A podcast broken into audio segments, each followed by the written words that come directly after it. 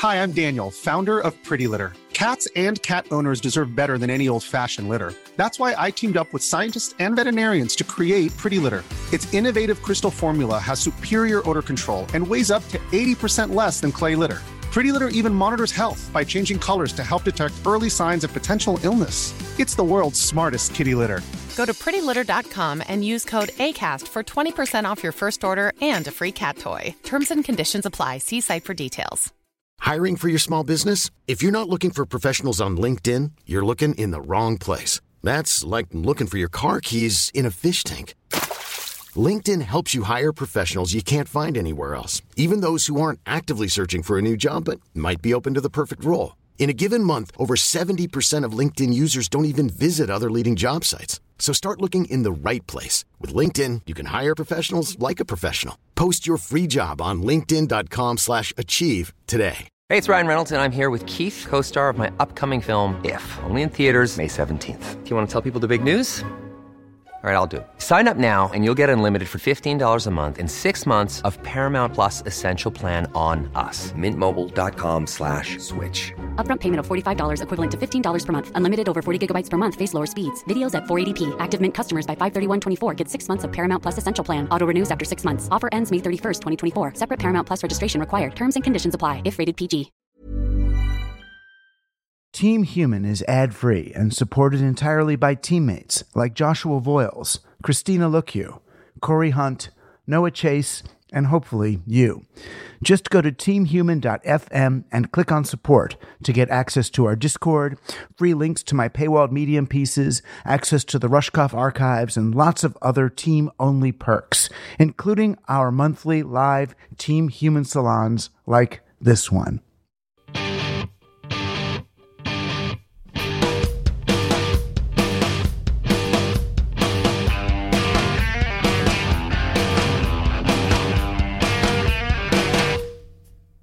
You're on Team Human Conscious Intervention in the Machine, an opportunity to model the best of human behavior, both for one another and any children who happen to be listening, whether biological or artificial. The way we are is the surest indication of the way they will be. I'm Douglas Rushkoff, and that's why I'm on Team Human.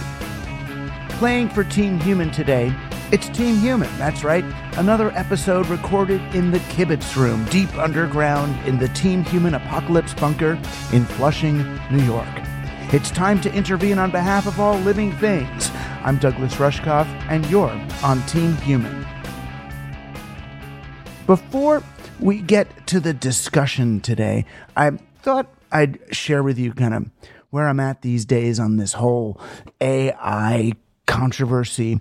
Everybody all over the place, they seem to be so afraid of AIs. Even the folks making and investing in them have signed on to this rather chilling document proposing a six month moratorium on training AIs in the hope that we can figure out some regulations or guiding principles to prevent worst case existential risks to humanity. And I think they're looking at this, this problem the wrong way. It's not just that they're obsessed with existential risk, right? That is a problem. More thoughtful critics of AI have correctly pointed out that the technology titans responsible for the moratorium demand, they're fixated only on the existential issues that might one day impact even billionaires in bunkers on Mars or living in the metaverse, rather than addressing the real harms being done by AIs and algorithms right now. The algorithms used to determine everything from mortgage suitability to prison sentences are racist, sexist, and prone to thinking like eugenicists. Even there, though, the problem isn't the AIs themselves, but the data on which they are trained. AIs are just language models. They have no idea what they're doing or saying. They are quite simply, quite literally, modeling themselves after the language to which they are exposed. So the obvious answer would be to regulate and filter the language on which the AIs are trained. If we only feed them language about protecting life, not letting markets overtake the environment, finding peaceful instead of nuclear solutions to conflict and so on, then they'll end up behaving in great ways. If we don't feed them our current advertisements and marketing, then they won't further refine and deploy all that manipulation and mind control. But that's a bit like saying we're going to change the way children grow up by restricting the curriculum we teach them at school without considering the way the teachers and administrators actually behave, as if the kids aren't exposed to all those other behaviors. It doesn't matter that you teach your kids to be nice to their peers if you're not being nice to yours. That's because kids model our behaviors. They're in the back seat of the car watching and learning when you curse at the driver who cut you off. AIs are the same way. They don't just see the stuff we think we're feeding them in our curated data sets. They see everything. They see the innate aggression, the underlying logic of capitalism, the fear of death, the need to manipulate or obfuscate, the greed, the cheating, the lying, and whatever else is embedded in our sentences.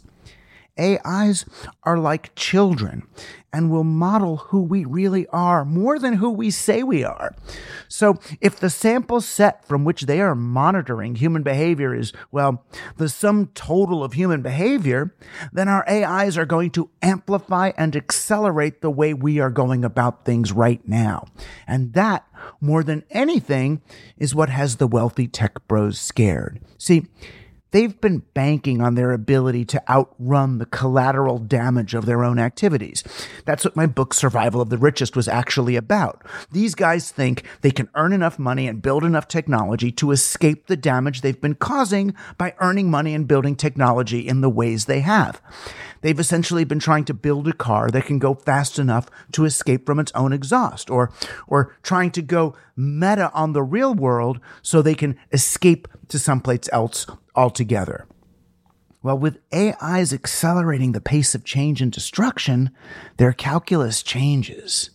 Destruction and exit strategy was already built into the business plan, but now there are AIs ready to learn and execute the plan on a vastly accelerated schedule.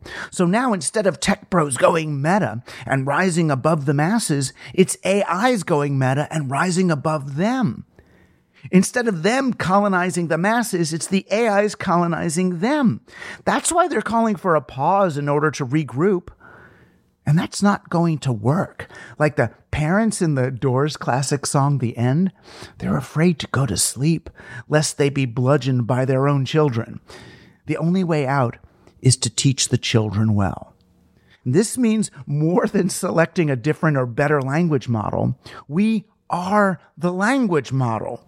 The only alternative is to start acting and speaking the ways we want our AIs to act and speak.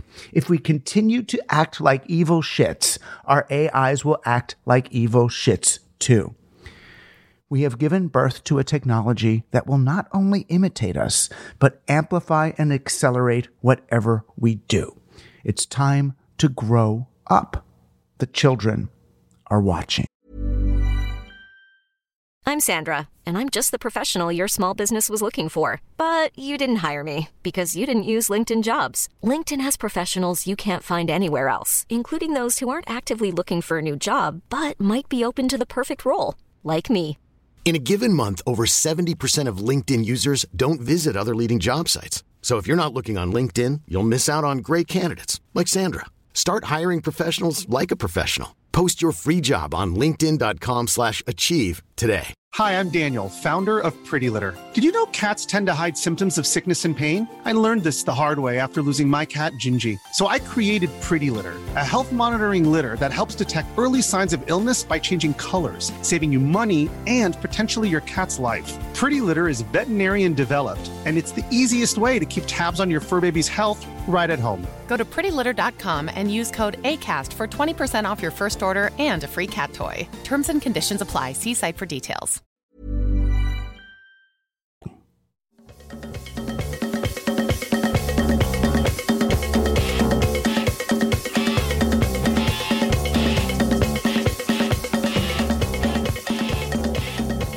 You're on Team Human. This is a special episode, one of our Team Human Kibitz Room conversations recorded deep in the Team Human Apocalypse bunker. Uh, which you can actually get to by joining Team Human. Click on support, and you'll get access to our Discord channel where the conversation's occurring in text year round, but hopefully at least once a month live in uh, semi person uh, in our audio channel. So here's one we recorded on Friday, April 28th. I hope you like it. Welcome to Team Human. We're in the kibitz room. There was some some confusion about what the kibitz room, what that means. What is kibitz? It's not dog food neither is it a a uh, Israeli commune. Um, kibitz is like the Yiddish word for. Um, some ways it's like gossip. It's sit around. I mean, it, there, some people say it's it's to kvetch, like a kvetch. That's another. That's really going to help if you don't know Yiddish already.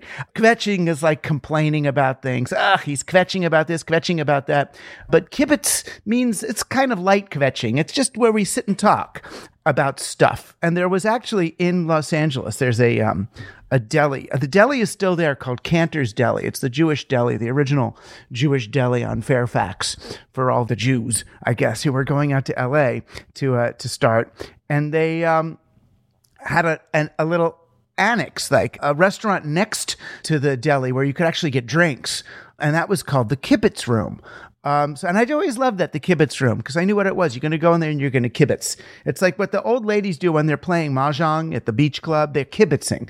So I thought kibitz would be a nice, a nice way to talk about what we're doing here, which is just the the back room for Team Humanites, if that's what we are, or Earthlings, to get together and have a nice informal not a bitch session because we're so friendly, but uh, a little. Uh, it's almost like the officer's mess where we go and and have a little solidarity, a little conversation. And I also like the idea of, of contrasting Kibitz Room, which is like this nice little place where we play mahjong and talk, with uh, calling it the Apocalypse Bunker. Like here we are, deep, you know, 40, 40 stories beneath the ground in a former missile silo, uh, former missile silo that now serves as the Team Human Apocalypse Bunker. Kind of as a, a way of playing with the survival of the richest ideas. But uh, Kibitz Room stayed. The Apocalypse Bunker kind of has, has faded as the, the first chapter of that book has given way to a, a more uh, positive, dare I say, positive pro social message of, of, of what we want to do rather than just critiquing what those few tech bros wanted to do. But so here we are. It's the Kibitz Room, which is just a place to talk about whatever we want to talk about. And I wanted to if anything, use that definition of kibitz to open permission. So it doesn't have to be like call-in radio where, or it maybe more like call-in radio. So it's not like, oh, ask Rushkoff Sage your question, come up. And, you know, it's not like that, but it's rather you can just just share whatever's going on and we can just talk. So you don't have to have a question. You can think of it like a Quaker meeting. You can just share whatever's on your mind and maybe I'll, you know, share with you or comment on it as as a host or comment with you. But yeah you can ask a question of what i think about something or you can just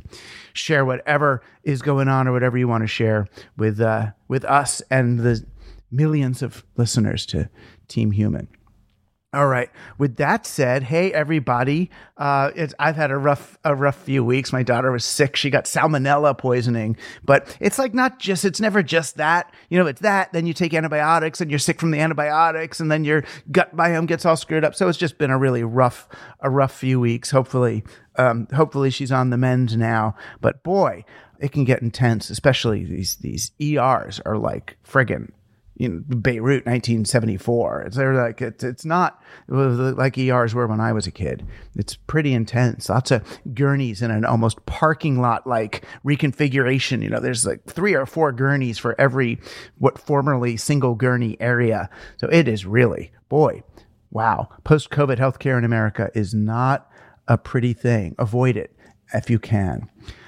So, hey everybody, on happier note, um, does anybody you want to share or anything going on? Uh, hey, Brenda. Hi. So I'm relatively new to all of this. I'm a songwriter, and I've been kind of trying to think about AI assisted writing as far as the emotional impact that it has on people on a macro scale. because I've been thinking about my writing process and the way that it goes is a lot of times I will fail to write a song and then that kind of pushes me to process things further and then write a song that's much better than what I would have written. Mm. And um like for example, I a couple years back was writing because I was annoyed at my friends for posting vacation pictures on Instagram when we were in a pandemic and I had just been on a vacation, but I just dissociated the whole time and didn't feel good about it. And I was trying to capture that emotion when I was writing, but I found that I was just getting frustrated. So I gave up. And then a couple days later, I realized that I wasn't really frustrated with my friends. I was actually just lonely and sad and hadn't hugged anybody in a week and was worried and terrified that that was going to be forever. Mm. And so I ended up writing a much better song than I would have written if I'd finished the original song. And my worry is that if we have AI assisted writing, then I might have just finished that frustration song, put that energy out into the world instead of the core emotion of what I was feeling. And it would completely change on a macro scale the landscape of the sort of art that's being put out there. Yeah, no, it does make sense. I'm interested to know how would you use the AI, like in the in the lyrics or in the in the melody? Yeah, in lyrics or I mean melody usually comes to me pretty early, so I would have had that down, but if I'd used lyrics to kind of finish out that thought of being annoyed, then I just wouldn't have gotten to anything else and I would have lost the introspection of a mm. couple days. What you're describing kind of applies to all technology. It's like whatever you're going to do. It's like, look, this thing's going to take a lot of time. Like, we want to till the soil. Oh, man. All right. We got a little bit done today. It's going to be like a whole month until we're able to till this whole field the way we do it. Why don't we just buy a friggin' tractor and we can get this done in one after? Let's just do it. Right. So you're going to go and use the tech to do the thing faster. And then you find out, oh, there's all these externalities and negative consequences to having just done that. Oh, we've just destroyed the soil matrix and we've done this and we've eroded the topsoil and we're only going to get this many years out of this field rather than an infinity because we're, you know, defeating something. Or like if I want to get a book proposal done, like in the past, I guess I can admit this. In the past, um, in order to get something done, when I was really, really stuck, I had a bottle of six pills, six pills of like Ritalin. And on three of my book proposals in the late 90s and early 2000s, I took one of them out and did the Ritalin and was kind of high on Ritalin for four hours to kind of push through that opening of the proposal. And I forced it right? I forced it. So the AI in some ways, like a pill, like a tractor, like a, any other any other piece of technology is going to amplify something at the expense of something else. So yeah, I mean, so why force it? Well, we're going to force it because, you know, we want to increase our utility value over time, right? We want to, I mean, I only got so long to write. I got to get something out, especially if we're going to make money off it. You've got to produce. And that becomes the excuse for taking, I hear you, for taking certain kinds of shortcuts. I mean, I'm not saying not to use AI. I think using AI in specific and intentional ways, not in order to finish faster, but I mean, if I was going to consult AI for uh, songwriting, especially for lyrics, it would be to find out what is the most cliche possibility here, right? Because that's what AIs are, are yearning for is the most probable, the most possible thing, almost to see what not to do or to see if I can come up with a new combination. Or AIs are also, they're all about memory, right? Everything in the AI is using the past and pulling it to, towards the present. So it's like you kind of can get a glimpse of the entire history of that emotion as it's come forward because it's memorized it. It knows everything in Wikipedia or on the or on the net. So there's definitely fun ways to consult AI like an oracle of the past in order to think about that as you move something into the future or into the present. But yeah, I hear you and I'm so there. It's like I used to see all these articles about writer's block, and people used to ask me, "What do you do when you have writer's block?" And no, I wouldn't tell them I have. I still have three Ritalin left. I still have them. They're like a prescription from 1987. I still have them somewhere. But it's not like, oh, I'm going to take Ritalin if I get writer's block. What I would tell people is, there's no such thing as writer's block. There's just the wrong time to write. You know, I'm still mm-hmm. right. I'm still writing. I'm just gestating or germinating. It's like saying, why isn't that plant growing? It's growing. It's just under the ground. It hasn't popped up. It's germinating. It's waiting. It's thinking. So I've tried to be way less judgmental about like, what's my word count or how many songs have I written? How many things have I done? And much more accepting of, oh no, I'm processing. I'm doing. So I hear you. There's a great lesson. I mean, your example, I'm going to be able to use, you know, because you might, right, you might have just finished the frustration song rather than getting to that better song. And boy, mm-hmm. I so hear that. You know, it's just such a hard lesson, especially when you've got a zillion. I mean, I got too many things. I'm doing too many things at once. I'm trying to please too many people, get too much work done. And that makes for bad work. I mean, not bad work, but it makes for incomplete, incomplete work. I mean, you're, you're so right. But yeah, I don't think it means that we've got to stop using it. I think it means, or stop using even tractors necessarily. It just means we've got to be aware that if we're going to employ an accelerant, we better have a, a, damn good reason for needing that, right? And if you're not in the operating room, it's like, wait a minute, is this that critical that we want to take that shortcut? Hmm. Lucky KW. Oh, Lucy KW. Hey, Lucy. Hi, hello. I've been out of touch for a while, so it's really good to be back with um, Team Human People. Yeah, I remember you from the uh, the 3D rooms that we had. You were running around in there. absolutely, yeah, absolutely. And you know that really resonated with me and it's been fascinating watching both midjourney and you know stable diffusion um, on the imaging side and chat gpt just mature so fast not just in terms of the ai technology but in terms of the culture around it and people's expectations and it was so interesting, uh, both as a visual artist and a technologist, to see the first images were like, hey, look, I can do something in the style of something else. And it's mm. a woman with large breasts. and, you know, and what they were trying to do was just sort of emulate that shiny object. So this idea that you're skipping over and you might go to to something that's too obvious too quickly mm. i saw that playing out but i also saw the pushback and i've been using it to kind of the thinking space really all, all all the paintings that i haven't had a chance to actually make in in real life i've been kind of like using midjourney to kind of churn through the ideas and, and, get them down on on pixels and i think for me the real power in using these technologies is as you were saying to use them consciously and to to to be uh, to to to, to bring them into our creative or, or, or workflow, creative processes and workflows. But for me, the word I'm really working with is augmentative. Mm. So a lot of what I'm asking either Chat GPT or Stable Diffusion to do is just do what I would do normally, not just faster, but more efficiently and effectively. And because I can do those things for myself, I am able to better evaluate and train the AI, basically, especially with ChatGPT. I can say, no, that was wrong. That's not what I intended and just watching the AI learn from my feedback through through the language interface has been incredible. So one of the things I'm working towards is using chat to support people with cognitive impairments um, to be able to participate better in health appointments and to be able to have the kind of support that normally is, is, is offered by a human.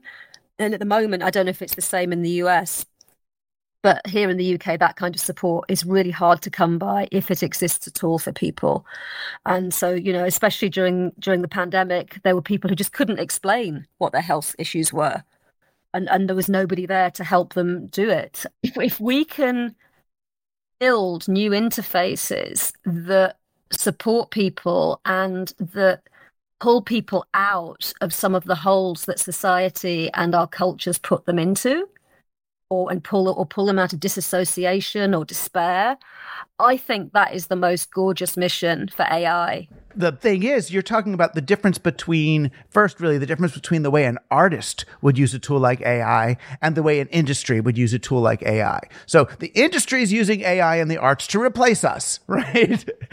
to get crap, right? To get t shirt art, you know, and we're using it to experiment, to have a strange digital partner in this. You know, it's uh it's very different. It's the same as, you know, uh, real artists will go into, you know, old fashioned magazines and clip pictures and play around. I mean, it's part of it. It's, but you're bringing consciousness to it. You know, it's the opposite of moving toward the cliche. It's kind of pushing through cliche, you know, and, and you're right. You know, when you use the word augmentative, you know, it goes back to Douglas Engelbart in that first essay he wrote, Godwin, ever that was in the 60s, you know, augmenting human intellect, a conceptual framework. That was the whole point of of computers and these interfaces was uh, how do we augment humans rather than replacing them then and you're right it does take you right to access for the disabled. And you know what we found when we were doing uh, i used to be at, at interactive telecommunications program at nyu doing some of the early work on on uh, kind of digital access and how do you make interfaces more accessible for everybody that when you make something more accessible for so-called disabled people the interfaces become better for non-disabled people, right? you, and I can't imagine in terms of communicating with your doctor. I mean, I'm not disabled, but I've done those Skype calls and those Zoom meetings with my me and my wife or me and my daughter, and it's like, ah, you know, why can't we communicate here? And any of the tools that you're developing are going to make it easier. You know, even if they look silly at first, we're finally going to be able to have that uh, the communication that we're still lacking. So it's like, look at all the cognitive and emotional states we've been leaving out, right? So we we do not build calm technologies, we build utilitarian technologies. So when the doctor and the patient are speaking or the or anybody and anybody are speaking, we're not in our our I hate to use the word like best, but we're not in our calm, best emotional state. We're in, at best, we're in a dopamine state. You know, it's so hard to get any sort of oxytocin, any sort of calmness, any, how can you, you know, we're, we're not even operating at cognitive efficiency when we're using these things because they're rough and interruptive and alienating. And how do you, how do you perform? You know, we perform in a very specific way, I guess, I guess is, is the answer but yeah, let's let's hear what other people have to say about that and whatever they're bringing to that to this table. So thank you, Lucy. Hey, Viv, how are you doing? Hello. So I I guess I wanted to talk about like kind of a it's it's not like I really have that much to say about it, but I but it's just a a, a theme that pops up a lot in my life, and I, am really working through it, which is uh fear like overcoming fears. And I, I, I'd, be interested in hearing what, what y'all think about like fear and overcoming fear because it's been a really interesting topic for me. Yeah, it's interesting. I mean, you know, fear, fear's good for us, right? I mean, we got it for a reason. You know, if it wasn't for fear, we wouldn't have known to like run away from the saber-toothed tiger and maybe wouldn't have the, you know, the adrenaline to get away. You know, a little bit of fear, certainly in a dangerous world, kept us safe. It's just, you know, the, the, the interesting thing, it goes back to technology, is human beings got really good at addressing their fears right? With, you know, houses and guns and up barriers. And, you know, we've, we've in some ways, the world that we've built around ourselves is, it, a response to fear, trying to eliminate all possible fears. And we've ended up, of course, creating other ones. You, you, there's a, there's a balance. And then there's, you know, I look at, you know, indigenous people and they're like sleeping outside and stuff. And I'm thinking, oh, well, that's so cool and all that. But, you know, snakes and stuff are coming, right? So how do they fall asleep knowing they might wake up with like a snake? but it's a balance. You know, first, I guess they're good at knowing how to where, where you sleep to not be to not get snaked. But um, it's a different threshold, right? So I I hear you, I, and I do think that that certainly creatively. I mean, for me, so much of it has been about learning to, you know, not just tolerate, but enjoy that fear, that unknown, untethered place. You know, writing a book, especially if you're writing a new book about some new idea rather than just copying someone else's, it's scary, right? Because you're going out in the unknown. I mean, first, you don't know whether it's even going to work or not. But in order to come up with something new, you've got to travel through uncharted territory, you know, whether it's, you know, visionary territory or physical territory or emotional territory. You've got to, you kind of have to go to a new place. And um, I mean, that's why I always thought of my writing as always, it's all travel writing, right? I'm writing about my travels, whether they're head travels or heart travels or physical travels, but these are new spaces. You're always embedding with some crazy folks or ideas. So, how do you build up the tolerance for that unknown, that that liminal space between things. You know, the place where mommy and daddy told you not to go is yeah. You know. it's that place, you know, and to not, you know, it was weird. I, I think of gender partly because because it's you, Viv, but I just mm-hmm. had to fill out this form, and it was like, which gender, you know, and I just started to resent it. I was just like, wait a minute, why, why am I thinking that way? You know, what? And it was like, there's the gender thing, then there was the sexuality thing mm-hmm. on this. And I'm like, what business of is this of anybody's? And why do I even have to make a choice? You know? Yeah, there's this giant lake between like these two islands, one pink island, one blue island. And it's such an uncharted territory and it's right. like i feel like we're just waking up and just kind of feel like okay like as as society wise we can just kind of like understand what does it mean to be non-binary what does it mean to you know cross that cross that ocean but why am i even obligated to be non-binary i can't i just just I'm not thinking about that. I'm walking yeah. through the this is not my definition space right?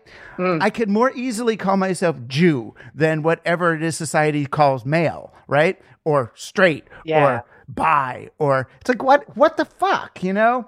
I'm to have sex with somebody and we'll see. We'll see who it is. At the end when I die, you can keep score and tell me what this person was. Do you know what I mean? There's just but with yeah. each of those things, and I understand people feel safe if they know are you a Jew? Are you white? Are you male? Are you cis? Are you trans? Are you this? It's like, fuck it, man. You know, but to just walk yeah. around, if we just walk around, I hate to say it like that, but you know what I mean? Just walk around. It's like we're more than just what we write on our Tinder, uh, not Tinder, Tinder. Twitter bio. Yeah, that too. Yeah, Freudian slip right there. Yeah, it's beautiful. Yeah. right. But you know, each one of those things, just to stay in space, is that's the scary thing for so many people. You know, and that's a different thing. That's misplaced, right? So there's the normal fears, fear of saber-toothed tiger, fear of rattlesnake, and the things that we do to calm those fears. And then there's this other, the way we address the unknown. And we use the same tactics that we use to to address fear. And they're two different things. You know, you should we should be able to embrace the unknown, live without the training wheels, without the even the words. You know, in the West, our words are nouns. We get nouns for things. Oh, that's what this is. That's what this is. That's what yeah. that is. Once you have the noun, it's in its box. It's done. It's over there. It's a thing. And it's like, sorry, buddy. You know that thing is a tree and it's thinking and it's watching and it's loving and it's you can't there's so much aggression involved in that and putting yeah. things where they gotta be, right? In order to create this illusion of comfort and you mm. know and, and safety to go back yeah. to the thing of fear. I feel like that you know, I, yeah. as they say so well in Dune, feel is, uh, fear is the mind killer. So yeah. yeah, and it is interesting because the the digital technologies that we have are really good for labeling things and sorting things and putting everything in its little place. And in some ways, doing that so much engenders the fear response, right? If you're, because if labeling all these things and, you know, deanimating things, uh, like, you know, the way Francis Bacon or a scientist would deanimate things in order to be able to quantify them and label them and say what they are. This is biology. This is a butterfly, you know, kill it and stick it with a pin on the wall. There's the butterfly. It's not a butterfly. It's a corpse, right? But but I get it. But we're living in a world where that's being done so much, whether things are being productized or labeled or gendered or specified or tabulated or uh, modeled by an AI, that we're living in a world where that circuit has been so amplified. The label the thing and stick it over there and put it in a category. No wonder we're afraid so much of the time, right? Because we're living in a world as if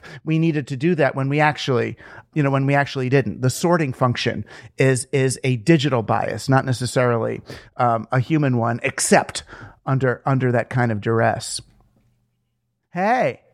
Uh, hi, friends. Uh, hearing everyone talking about AI, that's where my, my threads were thinking initially. So I, I followed Duncan Trussell for a while, and I would love to hear you all talk again, especially since he's sort of like had a moment of turning around on it where he was very uh, just uh, optimistic and utopian about it for a while, and then recently he had an intro where he's sort of coming down to earth a little bit and talking about the struggle of an artist and how sort of what Brenna was talking about about like the the frustration and the time that it takes to perfect a skill. You know, to you could spend ten years uh, to get good at art or music or comedy or whatever it is, and and part of that struggle is something that's uniquely human mm. versus the AI sort of like gathering, you know, the, the top of the bell curve from any subject. But that's also what's fascinating about it that like it can five tops of bell curves and do five things averaged together that becomes sort of more the,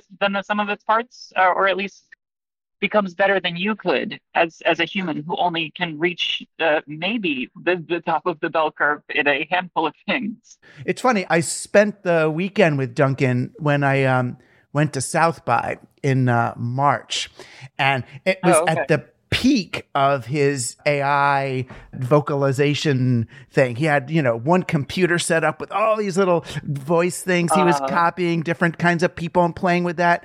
And he like, he hadn't written a song with his keyboards in the longest time. So we, I, kind of seduced him back into I got him to turn on one of the synthesizers for me and then I started to play like um kind of John Carpenter style 1970s horror soundtrack stuff. And, uh-huh. and he's, and he starts going, Ooh, ooh, that's, and then I got him like back in. And then he went to his patchboard and started making all these weird sounds over it. We did like this two hour jam of, you know, it, it sounded like, you know, Phantasm meets, you know, God knows what. It was this great, great thing. We, we uh, went, but the funny thing that happened was, um, we went to uh, Whole Foods to get you know barbecue stuff to do a barbecue for his kids and some guests that were coming over, and we're walking sort of into the into the Whole Foods, and we hear this like bird sound, like bird. Bird, this crazy bird sound. And he's like, Yeah, listen to that. They got these really weird birds here in Austin. It's like they've been freaking me out. I, I'm finally used to it, but isn't that the weirdest bird? And I'm like, Duncan, that's not a bird. That's see that over the door? That's this little speaker. They're making that sound. And he's like, What? I said, Yeah, it's like this sound they're making. They're probably trying to keep pigeons. And then I looked and I saw all these little spikes. I said, Look at those spikes. See, that sound is to keep pigeons from being here. And he looks at me and he goes, This is what you do, isn't it? And I was like, Huh? He goes, That's your job. You're a media theorist. You expose you know what's real from what's this is what you do. And i realized yes in with and that's the kind of spiritual beauty of being with certain people at certain times. Like you you if you spend time with duncan trussell you will manifest. You will have an opportunity. It's a magical opportunity to manifest your pure state. And it was uh it was so wild. But you know we we we, I think we did that for each other in some ways in that moment, sure. but but um, but boy, it was a it was just a funny one. It's a it's a great great excuse to tell that story. that's so lovely and just like good timing. That, that I mean, that this this realization for him, it was, sounds like it was just a few weeks ago. So I think there, yours was that experience with you was probably just one element of the stream or like the stream starting to carve itself out and diverging in a different direction. Yeah um, i like to think anyway that we that we well that we all influence each other and and see it. It was an interesting journey he was on but yeah i think it's only so it's only so interesting i think. And because he's got right. he's such a human creator you know that I, I was thinking oh man you don't need to go in there you know write crazy songs and that you know, but it's just another tool. And now it's, it's going to become part of his thing is he's got synthesizer. It's all analog synth, weird loops and things. Just, I'm, I'm interested to see if anybody should be playing with, uh, with AI. It's Duncan Trussell, right? He sat for long enough, you know, God bless. Yeah. All right. Well, thank you. I want to, I want to bring up, I, I see before, before we get to the end of our hour, Jim, uh, Weitzcarver, you're, you're in the house with a hand up. So why don't you, you know more about how to get up onto a Discord stage than I do. So please welcome. It's good to see you guys. I mean, I see so many familiar names here. And uh, it's been a long time since I've been involved, but I've been with that you guys in spirit. Mm. A couple of kibitzing that came up along the way. Uh, what is his name? John. I can't think. Uh, in fact, I don't know where it comes from, but they're saying we make decisions for one or two reasons either out of fear or out of love. And I found that you always have that choice. Okay. It doesn't mean that you need to be unsafe. It doesn't mean that you don't need to be protected, but you can still make a better choice if you choose out of love. Well, I can agree with the first one. I mean, if you have time, especially, right? So there's like, yeah. you know, even if they're saber-toothed tigers running at you, you know, you could make the initial fear choices, you know, shoot it or throw the spear at it. And maybe there's, if you have time, there's the love choice where you just get up a tree or something and don't have to, don't have to kill the thing. You think about, you know, Uh, uh, with anything, it's, it's, you know, the, the fear one usually is the faster it's the faster one, the instinctual one, because where when you don't feel safe. But boy, you get both feet on the ground, and that's I think I think is a great objective in life is how can you move through the world feeling safe enough to operate from love rather than fear. You know, it, it's hard. You've got to really you know, and and to recognize, oh, I'm in a situation where I don't feel safe right now at this moment. Chances are, if something happened, I'm not going to act out of love. I'm going to act out of fear. So, what can I do right now? Can I just take a breath? Can I? You look into someone's eyes. What kinds of things can I do to engender the the mindset or the heart set to behave in a in a loving fashion rather than a fearful one? I mean, it's a good, really good check. You know, and you know, people say, uh, you know, I'm a I'm an animal person, you know, the dog whisperer and the horse whisperer, but I think it's the same thing. I think if you approach them with love, you're not going to have a problem. Whereas if you approach them with fear, it's dangerous. Yeah. Well, you know what I'm also thinking of is uh if if I could be like a self whisperer, you know, if I could approach myself with love rather than with fear or condemnation or or dismissal, you know, be a self whisperer, then you know I'm going to get a lot better performance out of myself, a lot better life, right? But boy, I don't. My inner voice is just so friggin' fearful. It's nuts as long as we have you on, because you are a uh, crypto observer, I'm wondering now in the post Silicon Valley Bank, post Sam Bankman Fried, post effective altruism, Doge insanity, do you see now the possibilities of of kind of more human centered DAOs uh, emerging? Absolutely. Yeah, absolutely. I'm, uh, you know, I'm certainly uh, working on a project for exactly that purpose to build cooperation and collaboration at st- scale. And you know, we need a trustless network in order to for everybody to trust it. Hmm. But we need, without building trust on those networks, they're evil. you know, I mean, they, you know, I mean, they have so many downfalls. But decentralized organization at scale, starting with the person, the individual, Mm. and then uh, peer-to-peer connections and the groups and autonomous governance at the group level. Uh, there's a lot to it. It's not simple, but it, I do have a working prototype of a good piece of it with liquid democracy and trust metrics. So I think there's hope. and I think there's hope for the artificial intelligence as well, uh, primarily as a as a teaching tool. Right. Not that it replaces teachers, it doesn't, but uh, it can be an extremely effective teaching tool. Yeah, I feel like these technologies need to be, you know, like the original internet was kind of discarded by the military. You know, they thought it was going to be for all these sort of nuclear scientists to share their military secrets and keep us going in the event of a nuclear war, but they kept sharing like their favorite Star Trek episodes and recipes for stuff. So the government and DoD was just like, oh, screw this thing. Let's get rid of this. They tried to give it to at&t and they didn't want it. So i'm almost hoping that happens with crypto that they go all right look we're not just going to make a zillion dollars on this thing. We don't care about it anymore. And then the people can go oh what's this for? What can we do with this that, that actually helps us?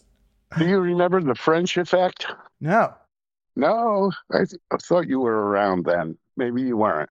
It was the the French government figured out that it was cheaper to give everybody a terminal than to print the phone books, and the network got overloaded with sex chat, and it was uh, called the uh, the French effect. When you bring up a network like that, it's going to be used for things that you don't anticipate. well it's the v- story of vhs the story of so many so many great technologies yeah we're we're addressing the various sexual differentials in our in our society uh i know it somehow it comes back to that I think AI will most help the independent learner, but I think it's uh, a tool that probably uh, most kids can benefit from using. Yeah, exactly. From using and playing with, you know, and and it's just, boy, with any of these. I mean, I, I hear Yeah. you. It's with any of these. It's about seeing them as you know, how can we partner with them? What can we learn from them? But it it requires us to then look at society a little bit differently. If you're putting kids in school and making them write papers they don't want to write and take tests about things they don't care about and constantly judging their performance and making school about assessment, then they're going to use the AIs to do better on their assessments. If instead you have a school that is about exploration and interrogation and helping kids learn about things they want to learn, then they're going to think, oh, look at AI. I can use this to do that better. And boy, wouldn't that be a whole different thing? So I've never blamed AI for any of this. I always blame the context um, that we're in because we're going to use the tools, you know. There's some societies where you're going to use gunpowder for fireworks, and some where you're going to use it for subjugating other people. You know, which which society you want to be in? And if, if, if, if we ever expect cooperativism to challenge capitalism, we have to have our AIs cooperate Yeah, so that we have equal power, so to speak, or as a mass. Yeah. No, I hear you. And that the biggest challenge I always have when I'm speaking to cooperatives is getting them to follow that last rule of cooperatives, which is cooperatives cooperate with each other. you know, they're always competing. Oh, our co-op is better than their co-op. That's not how it works, my friend. It's not how it works. Let me just, if it's okay, I've never done this. I want to call, invite um, John Lipkowski up because I see him there. He's been a mentor of mine for 30 years i hate to admit but it'd be great john you want to you want to uh, uh, take us out Oh, cool. you know when we were at pj chang's or whatever that place was called and PF Chang's, yeah. pf chang's in austin and i turned to you and i was like well, what do you think of ai and you said like um what did you say you said what do you mean you mean you do you remember what you said she's like you mean what do i think of uh Simulated intelligence, probably.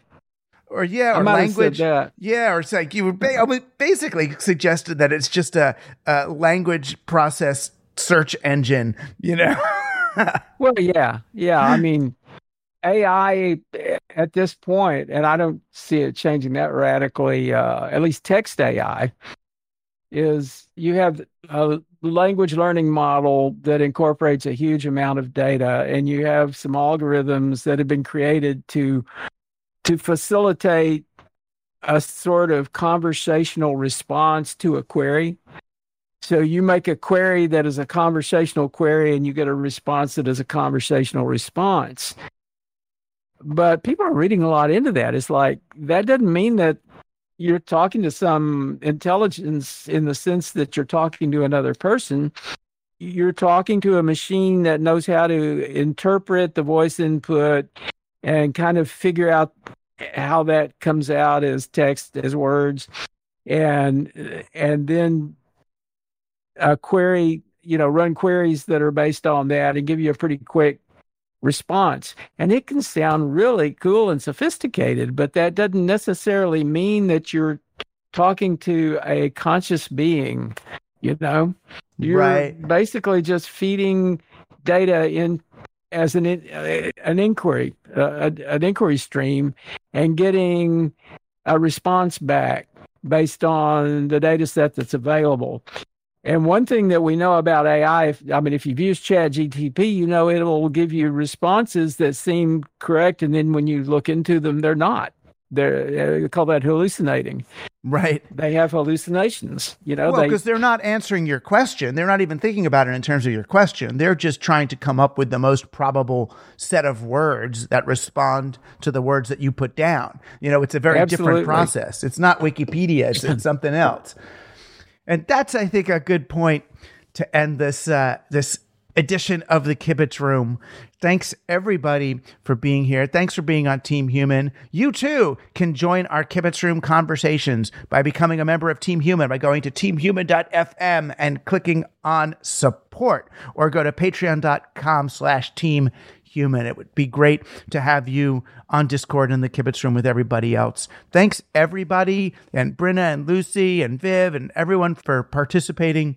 I've learned and kibitzed a lot. I know we didn't have an AI here. Maybe someday we'll invite one and see if they have any questions for the humans. But until then, thanks for being on Team Human. Thanks, Josh. Thanks, Luke. Thanks, everybody. And uh, we'll see you next time. And thank you for being on Team Human. That Kibitz Room conversation was recorded on April 28th in the Team Human Apocalypse Bunker, which is accessible through the audio channel on our Team Human Discord. If you want to join that, um, go to teamhuman.fm and click on support to become a supporting member of the team, where you'll get access to those conversations and all sorts of other good stuff. Team Human is engineered by Luke Robert Mason and produced by Joshua Chapdelaine. I'm Douglas Rushkoff, and you've been on Team Human, our last best hope for peeps.